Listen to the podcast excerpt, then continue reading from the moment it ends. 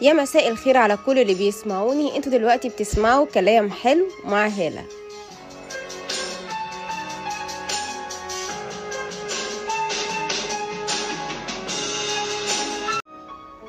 قبل ما أبدأ الحلقة دي أحب أعتذر عن التأخير الرهيب في موضوع الحلقة دي. بقالها كتير أنا عارفة.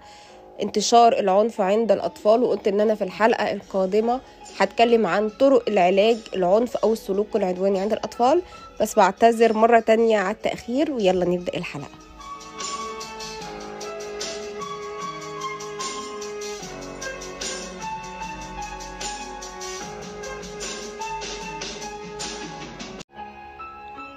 اتكلمنا في الحلقة اللي فاتت عن أسباب انتشار العنف عند الأطفال أو انتشار السلوك العدواني بين الأطفال.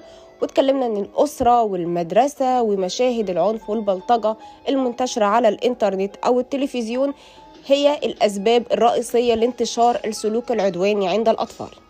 طيب إيه هي طرق العلاج اللي نقدر نستخدمها مع الأطفال أو نتبعها حتى نقلل من السلوك العدواني للأطفال؟ تابعوا الحلقة للآخر.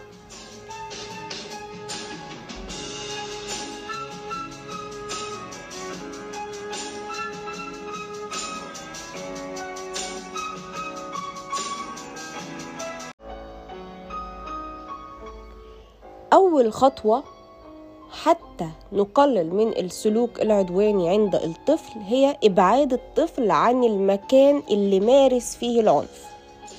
نحاول إن إحنا نبعده أكبر قدر ممكن عن المكان اللي بيمارس فيه العنف بشكل قوي أو الأماكن اللي بيظهر عليه السلوك العنف بشكل واضح وصريح مع محافظة الأسرة على الهدوء.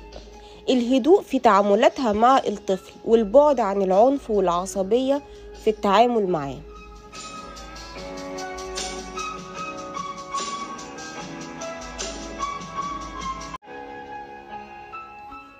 مراقبة كل ما يشاهده الطفل سواء في التلفزيون أو على الإنترنت. ونتجنب تماما مشاهدة مشاهد العنف والبلطجة المنتشرة على التلفزيون أو الموجودة على الإنترنت.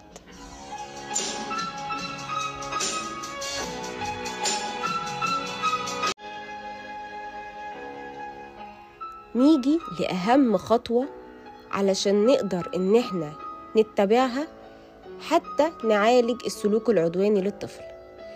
هي إن إحنا نسمح له إنه يمارس رياضة يفرغ فيها كل طاقته السلبية زي الملاكمة أو نط الحبل.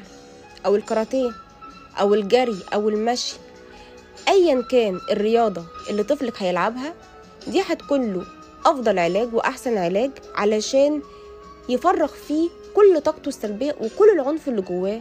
ده العلاج الأمثل والأفضل عشان نقدر نعالج السلوك العدواني عند الأطفال.